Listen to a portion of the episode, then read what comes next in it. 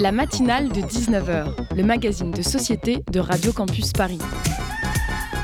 On y parle de sujets sérieux, de sujets moins sérieux, de ce qui se passe en Ile-de-France et de débats pas forcément consensuels. Tous les jours du lundi au jeudi sur le 93.9. Le coup de poignard dans le dos insoutenable de nos ex-amis australiens n'y a rien fait. La France devient le troisième exportateur d'armes de la planète. Une industrie qui dépasse celle de la Chine, une balance commerciale très positive, avec une explosion des ventes au Moyen-Orient sur la dernière décennie. C'est vraiment un très beau score qu'on souhaitait souligner à la rédaction. 11% des exportations mondiales d'armement proviennent du complexe militaro-industriel français. C'est encore loin des 39% états-uniens, mais ça se rapproche petit à petit des 19% de la Russie. Le fait est que, vu les choix de la Russie et son isolement de la, scène internationale, on est peut-être en train de grignoter la deuxième place pour notre prochain classement 2030. Les anti-anti-militaristes me reprocheront mon cynisme et auront vite fait de nous rappeler que les événements récents, le Covid, la guerre en Ukraine, ont montré qu'il était de notre devoir de garder le contrôle sur certains secteurs stratégiques dont l'armement fait partie. Ce serait donc une bonne chose de continuer à soutenir notre industrie de guerre pour garantir notre sécurité en vendant des armes. Moi je réponds que l'enfer est pavé de bonnes intentions.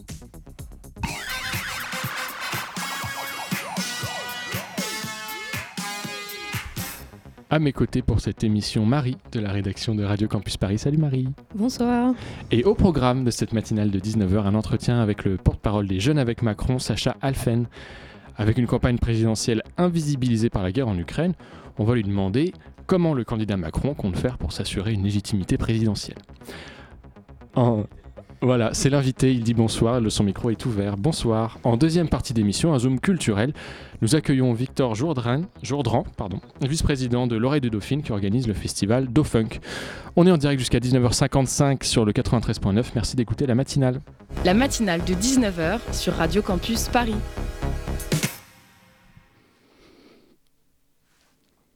Et là, il y a un son d'intro qu'on lance. Je pense que les erreurs, on les fait quand on pense qu'il n'y a plus de risque. Et qu'il n'y a plus d'erreurs à commettre. L'expérience. Je parle d'expérience. C'est là où j'ai fait mes pires conneries. Ça, c'est l'expérience du quinquennat ou même Ouais, d'avant du quinquennat. Ouais, du quinquennat. Quand on fait, quand on fait les, les- les vraies erreurs, on les fait. Quand on, quand on est, quand on pense que les choses euh, sont faciles, euh, automatiques, etc. Vous l'avez reconnu, on écoutait Emmanuel Macron dans l'épisode 2 de sa web-série promotionnelle de campagne, euh, la web-série qui s'appelle Le Candidat, qu'on peut retrouver sur sa chaîne YouTube. Euh, rien n'est gagné, rien n'est écrit, voilà en, en substance le message de, de ce, de ce clip, de cet épisode. Et pourtant, pourtant, demeure cette impression euh, d'une campagne éteinte, ce dont se plaignent de nombreux candidats. Sacha Alphen, bonsoir. Bonsoir. Vous êtes le conseiller national en charge de la vie étudiante ainsi que le porte-parole de l'association Les Jeunes avec Macron, JAM. JAM Jam. JAM. Bon. Est-ce que vous pensez au fond que cette campagne est jouée d'avance pour votre camp? Je pense que c'est vraiment tout le risque de penser qu'elle est jouée d'avance. Penser que euh, finalement on n'a pas besoin d'aller voter parce qu'Emmanuel Macron va être euh, réélu. Et c'est un peu la musique qu'on entend euh, en ce moment. Les gens pensent plutôt à parfois faire autre chose de leur week-end que d'aller se déplacer pour aller voter au bureau de vote qui est généralement à moins de 5 minutes de chez soi. C'est le vrai danger. Euh, Aujourd'hui, les sondages sont très bons. euh, on, et ça, on les voit.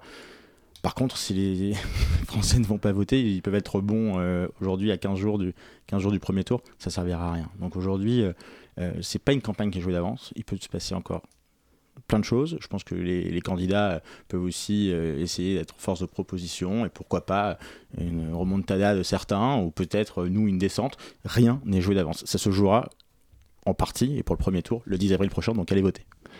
Vous faites campagne contre l'abstention en fait? Moi, je fais campagne contre euh, les gens qui, aujourd'hui, mettent en danger notre démocratie ou un modèle de société. Ça, c'est la première chose. Et, et je pense que tous les citoyens doivent faire campagne contre l'abstention. Euh, et et c'est un- moi, c'est pour ça aussi que je me suis engagé chez les Jeunes avec Macron. Il y avait deux raisons. La première, c'était l'Europe. La deuxième, c'était euh, que les jeunes aillent voter. Euh, aujourd'hui, quand je suis sur un marché, je, je suis sur le marché chez moi, dans ma, dans ma commune, dans le 92, euh, tous les dimanches, je me dis que si j'arrive à aller faire voter une personne qui n'avait pas prévu d'aller voter le dimanche du premier tour ou du deuxième tour, ça sera, ça sera gagné. Qui vote pour Macron, qui vote pas pour Macron, c'est pas mon sujet. Mon sujet, c'est que l'abstention soit la plus basse possible. C'est quoi les jeunes avec Macron? Est-ce qu'on peut avoir une petite définition, un historique, euh, une démonstration, une problématique peut-être? Alors je vais essayer de, de, faire court. Les jeunes avec Macron, euh, c'est l'histoire de quatre potes euh, en 2016 qui se sont dit que la, réforme, la réforme Macron, du coup quand il était ministre de l'économie, c'est une bonne chose et donc du coup il fallait monter un mouvement de jeunesse pour justement pousser les idées portées par le président, enfin pour le ministre de l'époque qui est devenu président de la République. Ça, arrive même en 2016, avant la création d'En Marche, qui est le parti dans la maison mère euh, du macronisme. Donc on était un peu précurseur. Aujourd'hui, c'est 35 000 adhérents. Euh, c'est le plus gros en termes d'adhérents, euh, gros parti de jeunesse, gros mouvement de jeunesse. Et c'est aussi un, mouvement militant, dit classique, qu'on peut retrouver, collage, tractage, chose qui, se fait aussi, mais un mouvement qui travaille sur le fond. Et nous, on a proposé 180 propositions pour les présidentielles. Et, ça a été un travail qui a été fait en, collaboration avec nos réseaux euh, dans toute la France. Voilà en quelques mots. Et qu'est-ce qui vous a amené, vous, à, rejoindre ce mouvement, à, en devenir le, porte-parole comment, comment ça s'est passé? Ça s'est passé euh, grâce à des rencontres et un gros coup de chance. Euh, un gros coup de chance. Un gros coup de chance. Bah oui, parce que je pense que c'est ça s'est fait de façon très naturelle. Je tractais, moi, c'était mon premier engagement politique. Euh, je m'étais jamais engagé auparavant. j'ai tracté chez moi. Euh, j'habite à Levallois, euh, euh, pour le président de la République, pour ma députée qui a été élue à l'époque candidate. Et à une réunion publique on m'a dit ah, toi t'es jeune est-ce que tu es chez les jeunes avec Macron? J'ai fait bah non je suis chez En Marche. Ce sentiment un petit peu honteux finalement de de se dire mais c'est peut-être pas à ma place de m'engager est-ce que je vais être utile ou quoi? Et donc en fait il me dit bah écoute viens à une réunion publique. En plus on, cherche des gens pour redynamiser, parce qu'en fait, il y avait besoin de redynamiser le mouvement après les législatives. Il y a eu une espèce de démobilisation, il fallait remobiliser. Et en fait, de fil en aiguille, je suis devenu référent euh, du 92 euh, pour les Jeunes avec Macron. Euh, j'ai eu la chance après d'être sur une liste, parce qu'on a des scrutins de liste et des élections, un petit peu ce qui peut se faire dans, dans les universités, pour le Conseil national. Et euh, Ambroise Méjean, qui est notre président aujourd'hui, euh, m'a proposé euh, la vie étudiante et après d'être le porte-parole. Donc voilà comment ça s'est passé. C'est un, parcours. si j'avais pas été à cette réunion publique, je serais pas en train de vous parler ce soir. Donc ouais, c'est un coup de chance. Et votre engagement pour En Marche, parce que du coup, il est venu avant votre engagement pour, pour les, jeunes avec Macron, les JAM. Mm. comment, je pense que l'une des problématiques vraiment qu'on va, qu'on va essayer de dont on va essayer de parler ce, soir, c'est ce qui, ce qui amène un, jeune, bon, le jeune, euh, on a plus de 20 ans ici sur ce plateau, mais voilà, quelqu'un en âge de voter, mais assez jeune, bon, on, me fait non en régie, mais c'est une exception. Donc quelqu'un quelqu'un qui, quelqu'un qui est jeune, donc, pourquoi est-ce que pourquoi est-ce qu'on s'investit en politique encore aujourd'hui? C'est je pense que c'est une grande question. On a un peu le temps d'en parler, donc je voulais vraiment insister là-dessus. Je vais vous parler de mon expérience personnelle parce que je pense qu'il n'y a pas de recette magique en fait à l'engagement politique. Et à la base, j'étais plutôt dans l'associatif et je, l'étais depuis le lycée. Euh, j'ai fait euh, des maraudes avec la Croix-Rouge, j'ai servi la soupe populaire. Enfin, moi, c'était mon engagement à la base. C'était, mais c'était pas, pas beaucoup. Hein. C'était quelques heures par semaine quand j'étais au lycée. Quand je suis arrivé à la fac, euh, moi, j'avais une, j'ai un tropisme très européen et c'est pour ça que j'ai rejoint les idées d'Emmanuel Macron, parce que c'était le seul qui parlait d'Europe en 2017. Et à la fac, j'ai créé une association à Paris-Nanterre qui existe toujours, qui s'appelle la Rover. Et le but, c'était justement de permettre à tous les étudiants de voyager, peu importe ses conditions de revenus. Donc, bien sûr, c'était, euh, moi j'ai eu la chance de monter ça avec une bande de potes. Euh, on a monté ça. On, allait chercher des subventions euh, justement pour faire en sorte que on ait un prix boursier quand même assez bas, c'est que pour qu'ils puissent aussi voyager. Donc c'était un engagement en fait euh, pour de défendre euh, les valeurs culturelles, euh, l'émancipation, parce qu'il fallait aussi pouvoir voyager, ce qui pas, moi je pense, le voyage, j'ai eu la chance de voyager dans ma vie grâce à mes parents, mais je pense que c'est quelque chose qui est excessivement important pour mieux connaître l'Europe et surtout pas en avoir une image mauvaise image, disons les choses, ou de magouille, ou ce qu'on peut entendre entre, Paris et Bruxelles.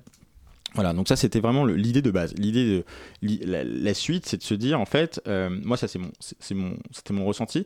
Mais par contre, ce que je, ce que ce que j'ai, ce que je pense profondément, c'est que chacun peut apporter sa pierre à la société. Et ça passe, ça peut passer par les partis politiques, ça peut passer par par la société, par une association. Mais chaque jeune a quelque chose à apporter pour construire le monde de demain. Et je suis persuadé que c'est pas en restant dans son canapé. Et ça c'est vraiment ma conviction pure, c'est que même si on a une heure à donner par semaine, même si c'est une heure par mois, c'est quand même une heure pour la société pour justement construire quelque chose de très positif pour le lendemain. le lendemain, c'est euh, pour, euh, pour votre frère, pour votre soeur, pour votre grand-mère euh, ou pour vos enfants. Et, et c'est ça en fait l'engagement. L'engagement, c'est quelque chose de bénévole, c'est quelque chose de gratuit et c'est quelque chose de visionnaire pour une société de demain. Moi, c'est un truc pour être très idéaliste. Je pense que vos auditeurs doivent me prendre pour un grand malade, mais c'est vraiment ce que je pense. Je pense sincèrement qu'on a tous quelque chose à apporter et ça passe pas forcément par une par une rémunération quelconque. Quelle est la, quelle est la démographie qu'on va retrouver dans, chez, chez, les jeunes avec Macron? Est-ce que elle a évolué euh, elle a évolué. Euh, là-bas, c'était, mais elle a évolué un peu comme l'électorat de Macron. Hein, D'accord. Vous regarderez. On va revenir là-dessus en, deuxième partie de l'émission. Euh, vous, vous, regarderez. au début, c'était très très urbain, et aujourd'hui, on a des jeunes avec Macron qui sont euh, fils d'agriculteurs, agriculteurs, agriculteurs pour certains, euh, qui sont issus de milieux beaucoup plus ruraux. Donc, et on, ça va euh, vraiment de 17 à, parfois 16, mais bon, voilà, c'est plus rare, de 17 à, à 30 ans. Voilà, donc c'est ça en fait la démographie. Vous avez vraiment de tout. Enfin, c'est ça qui est génial pour le coup, c'est qu'on a réussi à créer un mouvement qui est vraiment ouvert à tous. Alors parfois, euh, vous avez ces, freins justement à se dire euh, la politique c'est un monde sale, la politique c'est les magouilles, la politique parfois ça sert à rien de voter. Vous le pensez? Bah non, sinon je serais pas avec vous ce soir. C'est parce que c'est ce que je vous disais, c'est justement ce qu'on peut entendre. Et nous justement on essaie de tout déconstruire, euh, enfin point par point, en expliquant que on peut changer concrètement les choses. Je vous donner un exemple. Et vraiment, c'est, vous allez me dire, c'est, on n'aurait pas dû en passer par là, mais, nous on est très fiers chez Jeunes avec Macron d'avoir poussé plusieurs mesures, mais une mesure en particulier. Pendant le Covid, on a poussé le repas crous à 1 euro. Et honnêtement, euh, vous allez nous dire, euh, bon, bah, en fait, l'État aurait dû le faire, aurait dû y penser. Mais en fait, c'est ça, en fait, changer concrètement la vie des gens. On a réussi à pousser une mesure une mesure, c'est la mesure phare, le repas c'est un euro, pendant que des étudiants étaient dans une difficulté totale pendant, pendant le Covid. Et bah ça, c'est changer la vie des gens. Et je pense qu'un mouvement de jeunesse, c'est pas que une pas que euh, des personnes qui euh, viennent euh, le boys band ou les fanboys d'Emmanuel Macron. C'est pas ça. C'est des gens qui ont une vision pour la société, qui les défendent, qui sont pas forcément d'accord avec tout, parce qu'on a le droit aussi de, de contester en interne et d'avoir des positions un peu divergentes. Mais euh, on a aussi la possibilité d'apporter quelque chose. Et nous, c'est ce qu'on a fait. Comment vous avez réagi quand, quand le, président et, sa majorité ont décidé de, de baisser les, subventions des, des, APL de 5 euros? En fait, c'est. Alors, c'est très symbolique. Je, considère, je, vais peut-être choquer votre auditeur, mais je, votre mais je pense sincèrement que c'est très, très, symbolique quand on regarde la baisse de la sécurité, la suppression de la sécurité sociale étudiante. Moi, j'ai payé la, sécurité pendant les premières années de ma fac, j'ai payé la sécurité sociale étudiante. 5 euh, euros, c'est beaucoup pour beaucoup d'étudiants, j'en ai conscience. Par contre, il y a eu un gain de pouvoir d'achat qui a été antérieur mais que finalement on a oublié. Et c'est un vrai problème, et là c'est la pure communication, et c'est là où il y a une énorme erreur, c'est qu'on n'a pas expliqué en fait ce que les gens avaient gagné, parce qu'en fait, quand on gagne, bon, bah, c'est bien et on s'en rend même pas compte. Mais par contre, on voit ce qu'on a perdu. Et les 5 euros, ils les ont vus, les étudiants qu'ils avaient perdus. Donc, c'est regrettable. Par contre, regardez combien les étudiants ont gagné. Ça peut plus de 150 euros par an. Ça compense, désolé de le dire comme ça, mais largement les 5 euros par mois. Je dis pas que c'est suffisant. Attention, il y a aussi euh, l'augmentation des bourses. Enfin, il y a eu des choses qui ont été faites. On ne peut pas se focaliser, comme euh, certains partis politiques ou certains candidats aujourd'hui à l'élection présidentielle, sur une mesure qui est, je pense, vraiment une erreur profondément de communication parce qu'on n'a pas expliqué ce qu'on avait fait avant. Il y, a une certaine force du symbole quand même, c'est indéniable. Euh, on aura beau expliquer ce qu'on voudra. Euh, il y, a une certaine importance euh, parce que les APL, de, dire à un jeune qui va perdre 5 euros sur ses APL, c'est un geste direct. On a vraiment l'impression qu'on lui prend cet argent. On aura beau lui expliquer que à côté, il, y gagne. Mm. C'est un symbole qui est, très fort. On, se souvient du, geste de, Jean-Luc Mélenchon à l'Assemblée qui avait apporté tout ce qu'on pouvait acheter avec 5 euros euh, mm. euh, en termes de, denrées alimentaires. C'était pourquoi est-ce que moi ma question c'était plus sur, sur vous votre ressenti puisque vous êtes engagé euh, avec les, jeunes avec Macron. Comment est-ce que vous faites pour faire un peu du, damage control auprès des jeunes quand on vous annonce ce genre de, réforme et pour la soutenir aussi, pour, soutenir ce symbole de, retirer 5 euros aux jeunes? Vous avez raison, c'est un geste direct. Et c'est, et c'est vrai, c'est terrible en termes de communication de voir qu'on a perdu 5 euros euh, à la fin du mois. Et je le comprends complètement. Le damage control, c'est ce que j'essaie de vous expliquer avant, c'est les 130, 150 euros qui ont été euh, bah, redonner directement aux étudiants parce qu'ils n'ont plus à payer la sécurité étudiante. C'est en expliquant en fait tous les jours ce que le gouvernement a fait avant d'arriver à là. Alors en effet, euh, Jean-Luc Mélenchon, il, peut faire ce qu'il veut en montrant à l'Assemblée le nombre de paquets de pâtes, le nombre de boîtes de conserve, mais il a raison, il fait de la politique, il est dans l'opposition. C'est la politique du spectacle avec Jean-Luc Mélenchon. C'est la politique du spectacle. Et on n'a pas le droit de mentir aux étudiants. On a le droit de leur dire par contre, ok, tu as raison, on t'a enlevé 5 euros. Par contre, derrière, on t'a supprimé la sécurité étudiante. Tu veux que ça, tu veux, qu'est-ce que tu veux en plus? Et nous, ce qu'on a fait, c'est constamment euh, aller dans les universités, parce qu'on a des sections dans les universités, euh, aller dans les universités et demander aux étudiants ce qui comptait pour eux. Et grâce à ça, alors il n'y a pas eu que, euh, que ce qui s'est passé, enfin que les, les, les, auditions, enfin les, les, questionnaires remplis pardon, dans les universités, mais on a aussi été leur demander concrètement qu'est-ce que vous voulez pour demain? Et ça, on, a eu, on en a eu pléthore, jusqu'à la légalisation du cannabis par exemple, et c'est même aujourd'hui dans notre proposition. Qu'est-ce qui est ressorti majoritairement? Majoritairement, c'est euh, besoin, c'est le logement, typiquement, euh, parce que on sait que le logement c'est le premier poste de dépense des étudiants, donc euh, plus de résidences crous. surtout à Paris pour Radio Campus Paris, c'est c'est l'enfer. Se loger à Paris, enfin, c'est l'enfer. Vu les, les, prix, on est complètement conscient. C'était c'était euh, bah, il y avait le sujet du cannabis qui revenait énormément. Euh, on, en rigole, mais nous, on le soutient, on le soutient, on soutient la légalisation. Euh, Alors, attendez, vous soutenez la légalisation du, du cannabis? Ouais, c'est ce que je vous disais tout à l'heure. Chez Jean avec Macron, on n'est pas forcément que en train de soutenir ce qui, se, intéressant, ce qui se fait au gouvernement. Il y, a un consensus pour, avec les, les, jeunes avec Macron sont complètement. complètement. On a eu un groupe de travail qui a travaillé. En fait, on a eu des retours. Les retours ont été en mode bon, bah, voilà, il faudrait quand même aller un peu plus loin sur la question. Euh, alors je vous cache pas que ça, y a eu discussion chez nous, mais à la fin, le, consensus a été trouvé, c'est de dire que euh, les, jeunes avec Macron soutiennent l'allégation du cannabis. C'est dans plusieurs articles de presse, si vous tapez euh, jeunes avec Macron cannabis, vous verrez. et ça a été fait aussi. Enfin, on avait prévenu Charles Darmanin, par exemple, qui est ministre de l'Intérieur, qui s'oppose à la légalisation. Bon, bah, on a le droit aussi d'avoir une ligne un peu différente. On a maximum 30 ans. Donc, euh, je pense qu'on a le droit d'avoir une vision aussi pour la société de demain. Et parfois, parfois c'est écouté, parfois c'est pas écouté. C'est un peu ça que je voulais vous demander aussi en, filigrane sur, euh, sur ma question, mon, petit tacle sur les, les appels. Hum. Euh, est-ce que les, est-ce que les, les JAMS étaient contre étaient contre cette, cette baisse? Ce que je voulais, ce que je suis désolé d'insister là-dessus, hein, mais ce, que, ce, que, ce, que, je voulais, ce que je voulais voir, c'est justement est-ce que vous avez cette indépendance par rapport au, par rapport au gouvernement. on n'était pas contre c'est ça la question, on n'était pas contre. Parce que justement, il y a eu cette réforme avant sur, la, sur, la, sécurité sociale étudiante et la politique, euh, la politique du spectacle euh, de, certaines de certaines oppositions, c'est pas notre façon de faire. Euh, on, aurait pu l'éviter, on aurait pu éviter tout, tout ce, ce, manque de pédagogie autour de ce qui a été fait. Ça a été raté en termes de communication. On n'a pas expliqué aux étudiants ce qu'ils ont gagné. Mais après, ça a été notre boulot de damage control. Donc, oui, oui, ok, pour la ok, oui, ok pour la, suppression, euh, euh, enfin le baisse la baisse de 5 euros, mais oui, surtout pour la suppression de la sécurité sociale étudiante. Voilà, on l'assume. Je, parle de symbole justement, euh, et, on, a écouté ça en, introduction, un bout de la deuxième vidéo de, campagne qui a fait beaucoup parler d'elle. Il y a eu pas mal de parodies, surtout sur la première vidéo où on voit Emmanuel Macron en, période de doute ou qui se met un peu en scène pour moi, il y a quelque chose de, très important, et là, on rentre vraiment dans, la discussion. Hein. C'est mon, avis personnel.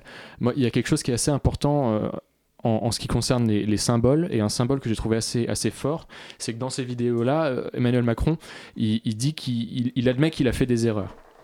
Et je pense que, que symboliquement, c'est assez fort, et j'ai l'impression que c'est même devenu un, thème de campagne. Est-ce que c'est quelque chose que vous, vous, essayez de pousser, de, montrer que c'est un président qui apprend, qui évolue, qui change? Je pense que Emmanuel Macron, en disant ça, c'est surtout euh, la personne qu'il est. Euh, comme toute personne, il peut commettre des erreurs. Euh, pas parce que vous êtes président de la République que vous faites tout bien, sinon ça se saurait. C'est pas parce que vous êtes président de la République que vous avez raison sur tout. C'est pas parce que vous êtes président de la République que vous n'avez pas non plus le droit de le droit à l'erreur ou le droit de demander pardon. Et donc oui, enfin moi je pense pas que ce soit un thème de campagne. Je pense que tout être humain euh, peut se planter et euh, le président de la République le dit, euh, le dit dans ses, l'avait déjà dit et l'a dit dans ce épisode 2, je crois, sur la chaîne YouTube. On se fait engueuler par le réalisateur qui nous dit que c'est l'heure de la musique. Alors on va lancer une musique, c'est parti.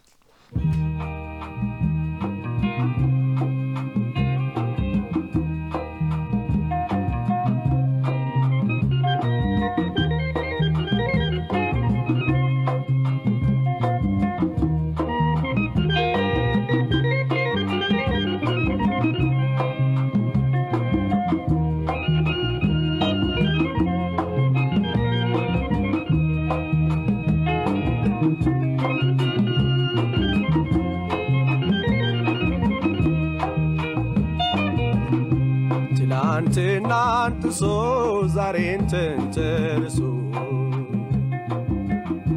ነገንም ተውሶ ናምናን ማድሶ ይመጣል ትዝታሽ ጓዞን አግበስብሶ ይመጣል ትዝታሽ ጓዞን አግበስብሶ ፍቅርንስ ሸኘሁት ወጥቼ እስከ ደጅ? መውደድን ሸኘሁት ወጥቼ እስከ ደጅ? ማባረሪያ ካተኝ ትዝታ ነው እንጂ። ማባረሪያ ካተኝ ትዝታ ነው እንጂ ለጎን ሲሆን ፍቅር ነው ደስታ። አበሳ አስቆጣሪው የተለዩ ለታ አልገባኝም እኔ ምንድነው ትዝታ። አልገባኝም ምንድነው ትዝታ ነው አሎን የሐሳብ መርከቡ። ትዝታ ነው አሎን የጭንቀት መርከቡ። ማራገፊያውማ እኔ ነኝ ወደቡ ማራገፊያውማ እኔ ነኝ ወደቡ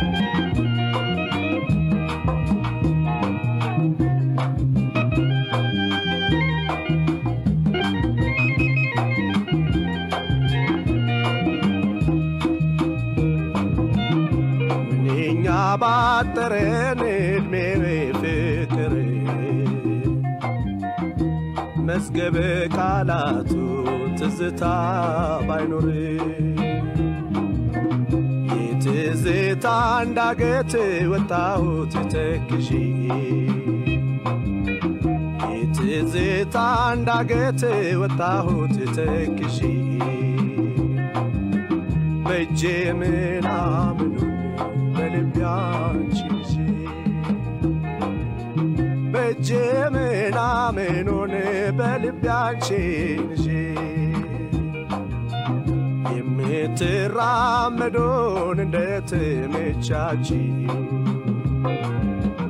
አጅሬ ትዝታ ያልደረሰባችሁ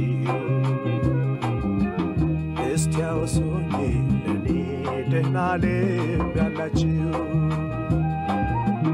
እስቲ አውሱኝ ለኔ ደህና ልብ ያላችሁ በልቼ ርቦኛል ጠጥቼ ጠምቶኛል ሌሊት እየመጣን እንቅልፍ ይነሳኛል ጠላቴ ትዝታን ማን ሰው ያስትለኛል ጠላቴ ትዝታን ማን ሰው ያስትለኛል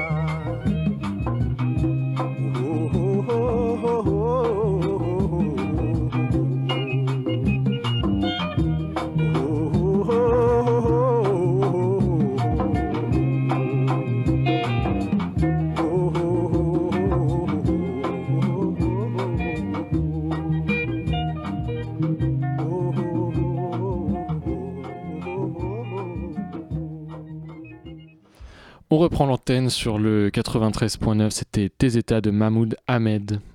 La matinale de 19h. Et nous sommes toujours avec euh, Sacha Alphen, qui est le porte-parole des JAM, Jeunes avec Macron. Euh, Sacha, on parlait de, euh, on parlait de, bah, on parlait de la campagne tout simplement. Le 2 avril, justement, en parlant de campagne et de, et de grandes dates, c'est le, meeting d'Emmanuel Macron à la, Défense Arena. Euh, alors sur Twitter, le compte officiel des Jeunes avec Macron dit que ça va être une expérience incroyable. Est-ce qu'on doit s'attendre à quelque chose euh, du type euh, la France insoumise avec une expérience olfactive ou un hologramme Qu'est-ce que vous avez en stock pour nous?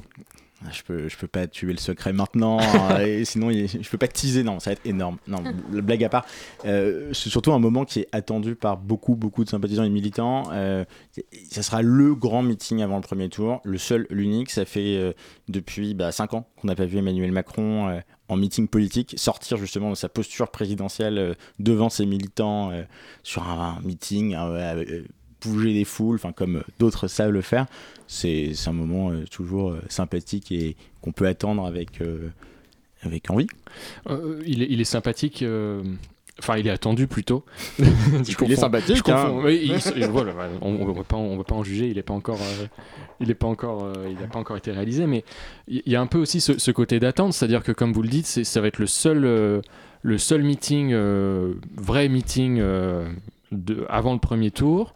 À côté, le président, je dis pas, je dis pas que c'est une, que c'est qui va à contre-courant, mais le fait est qu'il ne participe pas au débat avec euh, les, autres, euh, les autres candidats avant le premier tour. Euh, Excusez-moi, il y a eu quoi comme débat? Non, Désolé, hein, je, vraiment c'est attaque mais- du tout, mais il n'y a, pas eu de débat en fait euh, entre, les, entre les candidats euh, avant le premier tour. Il y a eu l'émission sur TF1, il y était. C'est qu'il n'y a pas eu de débat de premier tour. Il n'a il a pas voulu faire de débat de premier tour. Je suis d'accord avec vous parce que, je, je- je le dis, mais en toute transparence, il aurait été attaqué par 11 candidats avec le même temps de parole.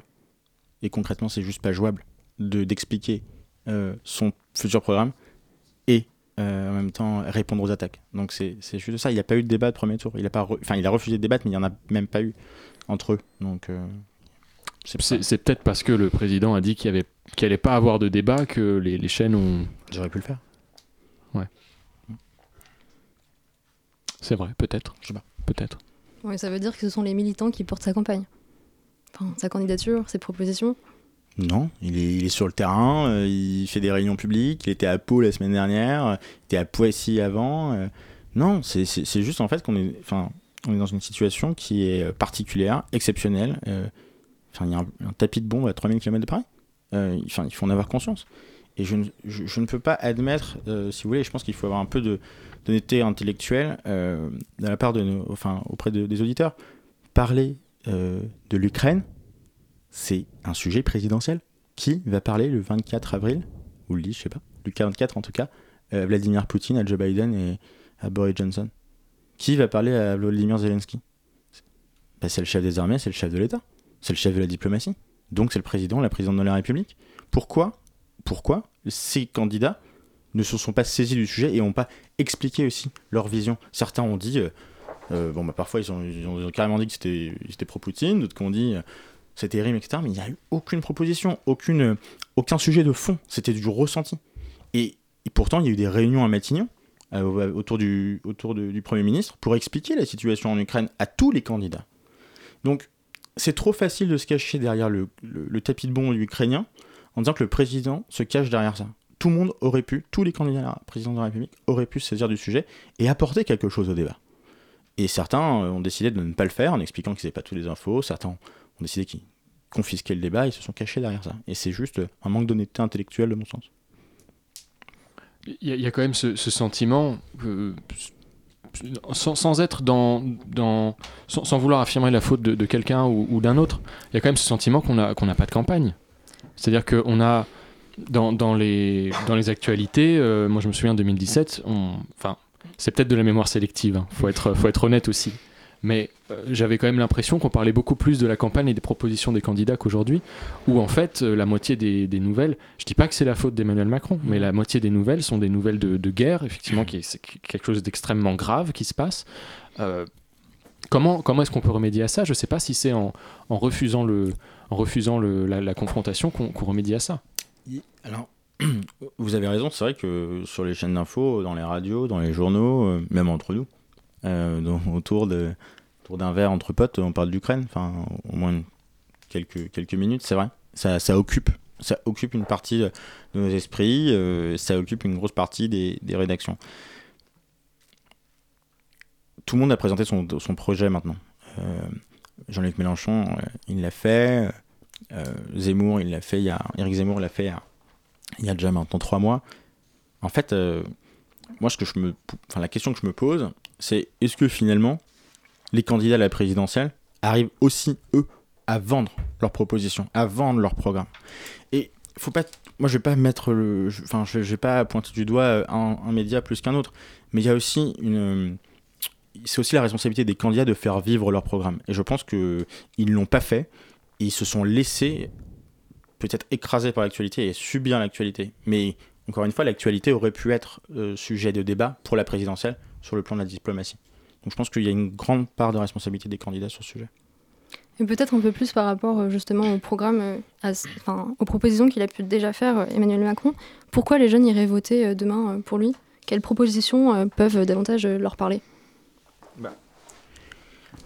Pardon. Parce que parce qu'Emmanuel Macron, euh, pendant, euh, pendant 5 ans, il a essayé, il avait un leitmotiv avec son, son gouvernement, c'était l'émancipation.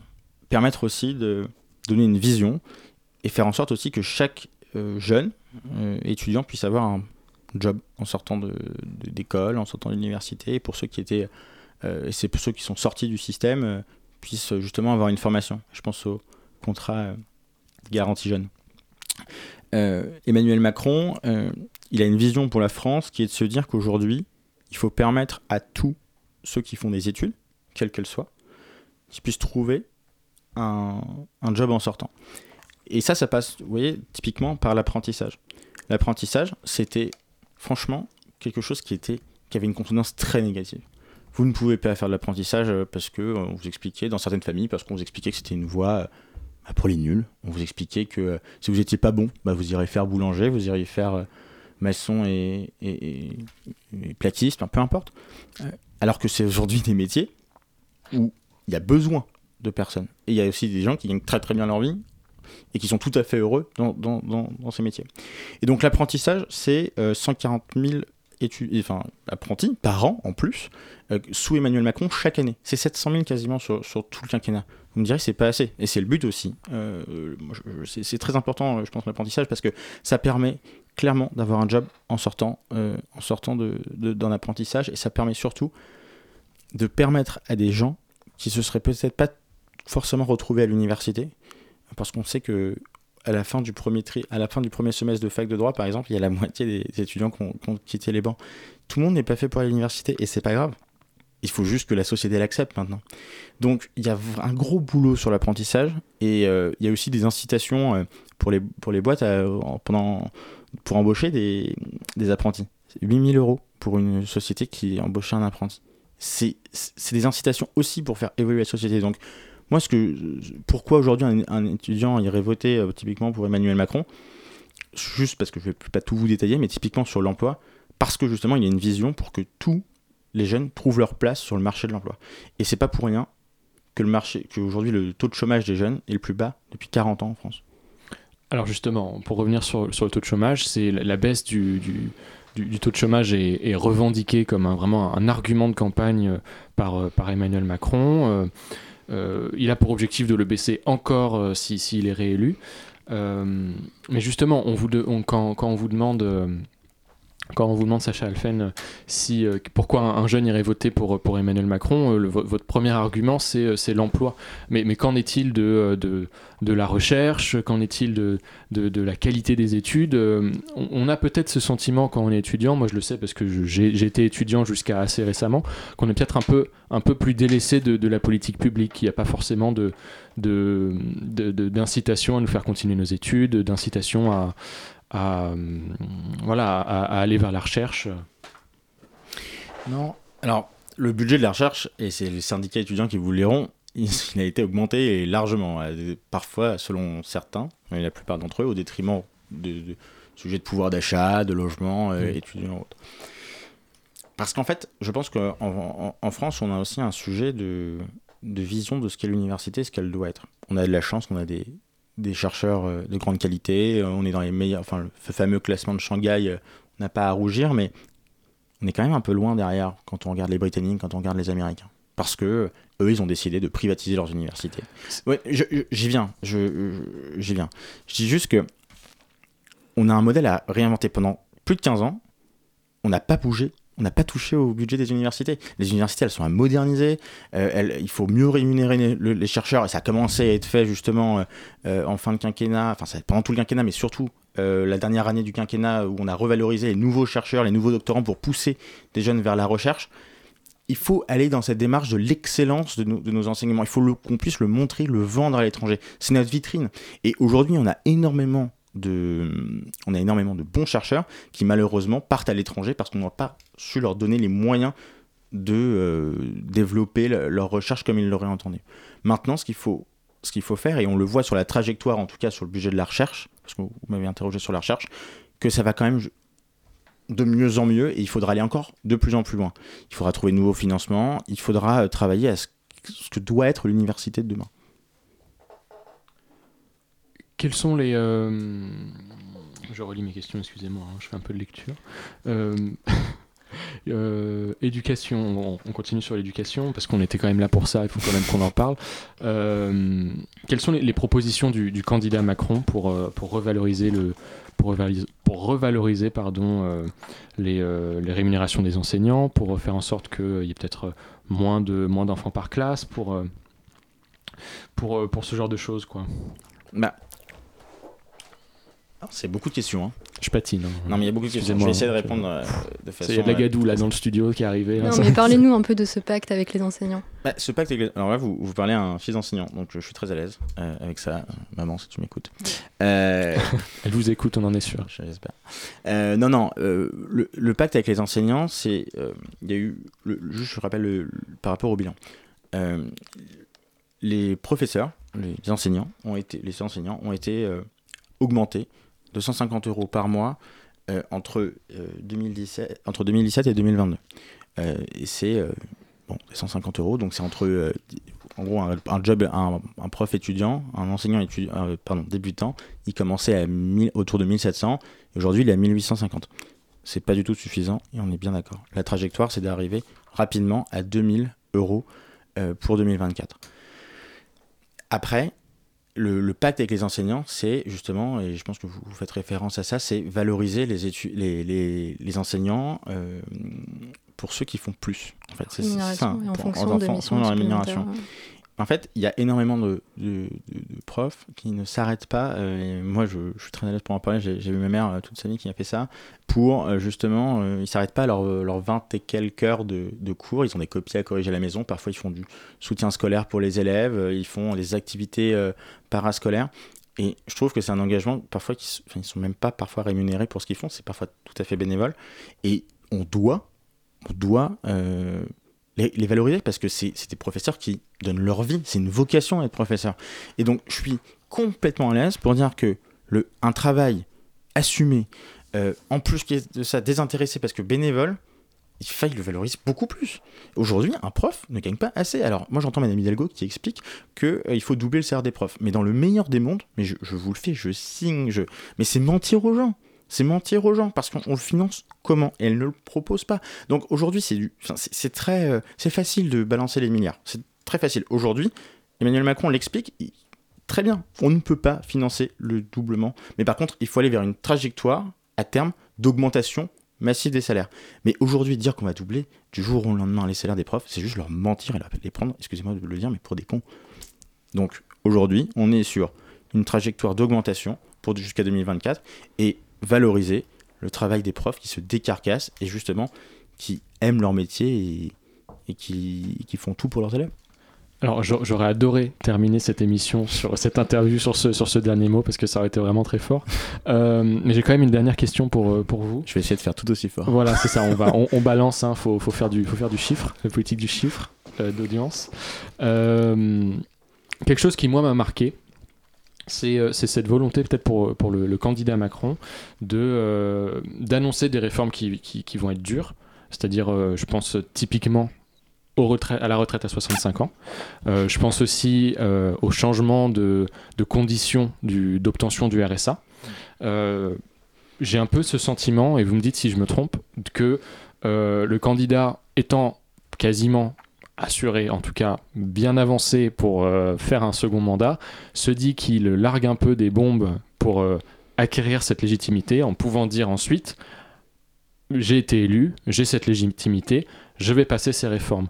Est-ce que vous pensez que c'est euh, légitime de faire ça, vu les, mouvements sociaux qu'il y avait eu, qu'on pense au blocage qu'il y avait eu pour la, réforme des retraites Vous avez raison, enfin, vous avez raison parce que vous dites que le président concrètement annonce euh, des bombes, mais moi j'appelle ça des propositions. En fait, en 2017, Emmanuel Macron était candidat, il expliquait qu'il allait réformer la SNCF, euh, qu'il allait réformer la loi de travail. Mais les gens le prenaient pour un fou. On leur a dit mais jamais tu vas ne vous allez réformer la SNCF. Il y a eu des blocages, il y a eu des concertations à la fin, et à la fin il y a eu la loi, il y a eu la réforme. Bon, la réforme des retraites, il vous a pas manqué qu'on n'est pas passé loin, mais ça n'a pas marché. On a cramé un 49-3, comme on dit. Euh, donc, oui, je, je pense que le président de la République, il a été très honnête avec ses électeurs parce que quand on regarde euh, ce qu'il a fait, c'est 83% de son programme de 2017 qui a été, qui a été, euh, qui a été fait. En fait, euh, qui a été, il a fait 83% de ce qu'il a dit. Je trouve que c'est plutôt honnête de sa part. Donc, il l'a toujours fait, il l'a fait en 2017, il le refait en 2022, il ira au bout de la réforme des retraites, un peu différemment, il l'a annoncé. Et on, on passe, on est très passé par un 49.3 cette fois-ci. Et, euh, mais euh, et la réforme du RSA, typiquement, vous voyez, euh, là, je lisais un- avant de venir, je lisais un, un sondage, les sondages IFOP du jour pour le JDD. C'était, il y a 80% des Français qui sont d'accord avec la proposition du président de la République. Alors que, comme vous l'avez dit, on aurait pu penser que ça allait cliver énormément. Et finalement, je pense qu'il a finalement bien senti le l'attente des Français sur le sujet. Donc euh, finalement, euh, dit ce qu'il fait et c'est bien, ça change. bah, ça, sera le, ça sera le mot de la fin. On a, on a, on a plus le temps d'échanger un peu plus. Merci beaucoup. Merci beaucoup. Euh, Sacha Alphen d'avoir été au micro de la, de la matinale de 19h sur Radio Campus Paris pour échanger autour du programme de campagne de- d'Emmanuel Macron. Euh, on enchaîne avec ça.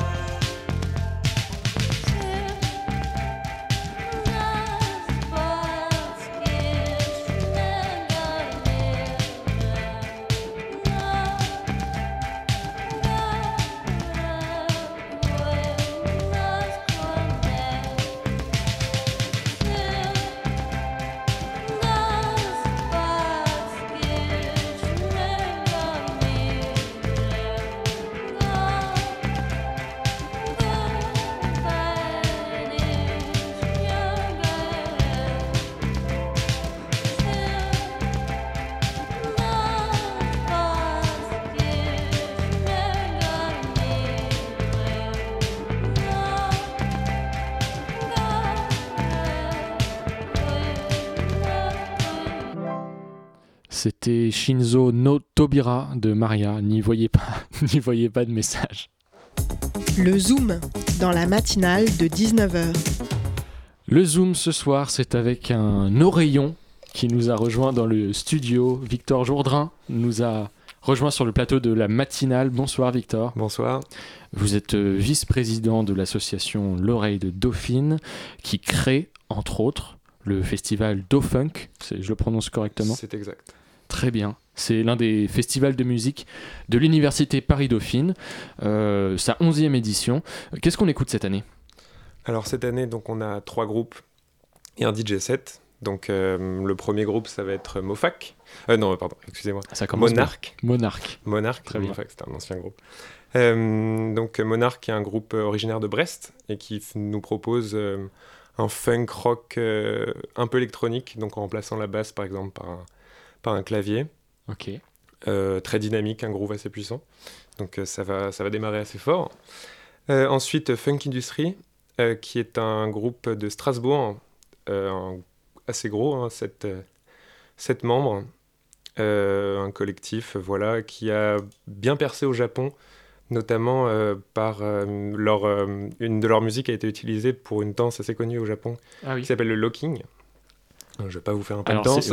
c'est ouais, dommage, j'aurais adoré qu'on ait un exemple sonore. là, Non, on mais n'aura pas d'ex- on n'aura pas d'exemple. J'aurais pu décrire en direct la danse. Donc s'il est, ouais, ça, ça, ça a pas mal percé là-bas parce qu'ils ont fait l'équivalent de la Star Academy en fait euh, là-bas. Donc euh, voilà, on va essayer de trouver des danseurs. On est un peu sur ce projet-là en ce moment.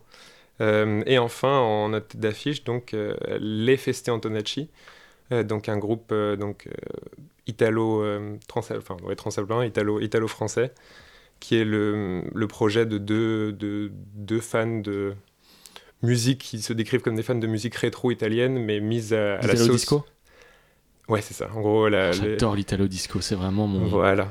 Ah. Mais mis euh, aussi avec un peu euh, la scène, la néo-funk, la scène néo-funk. euh, D'accord. euh, par exemple, on pense à New Guinea, à Pellegrino et Zodiaco, euh, comme ça. Donc il y a un mix d'influences qui peut être assez marrant.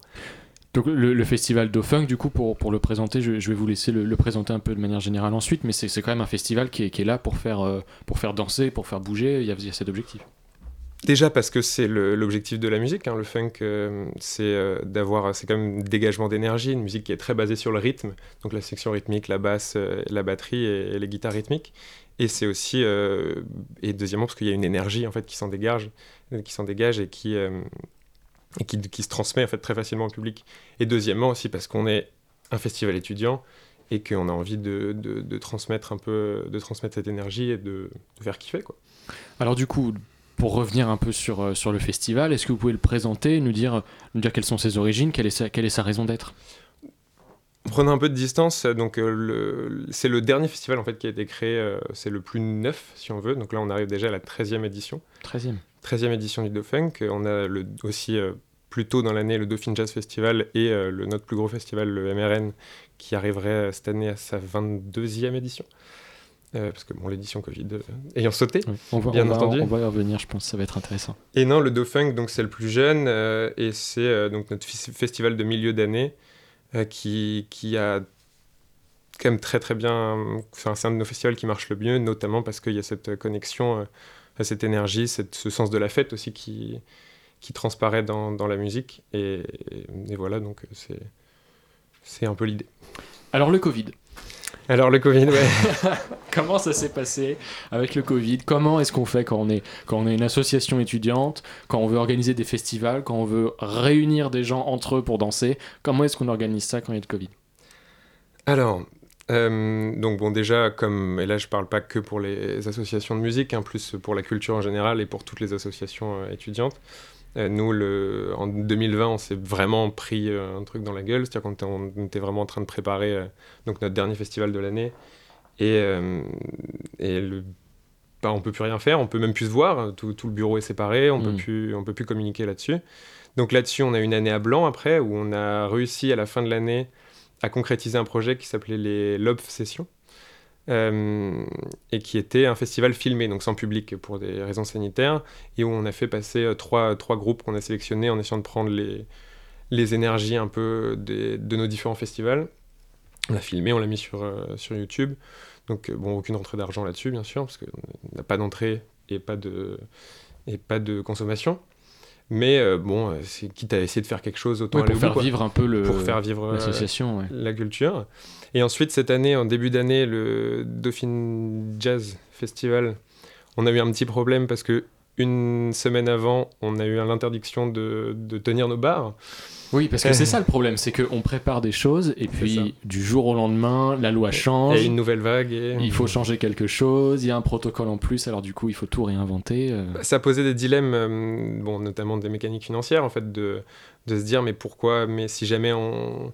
Est-ce que les gens vont venir si jamais ils peuvent... Bon, ils viennent pas pour l'alcool, ils viennent aussi pour la musique, mais si jamais ils peuvent pas faire la fête comme d'habitude, regarder un concert avec un masque, ne pas bouger, ne pas trop... euh, Donc euh, ça nous a posé ces questions-là, et puis après on s'est dit, le dilemme, on s'est dit, ouais, mais si on le fait pas, et que le prochain festival c'est la même chose, et puis que le festival d'après c'est la même chose, eh ben, peut-être qu'on le fera le fera plus jamais, et que va perdre la transmission de, notre, de notre savoir là-dessus. Donc bon, euh, on s'est dit, bon, bah, il faut le faire, même si, c'est, même si ça marche moins bien. Et donc on l'a fait, ça s'est assez bien passé.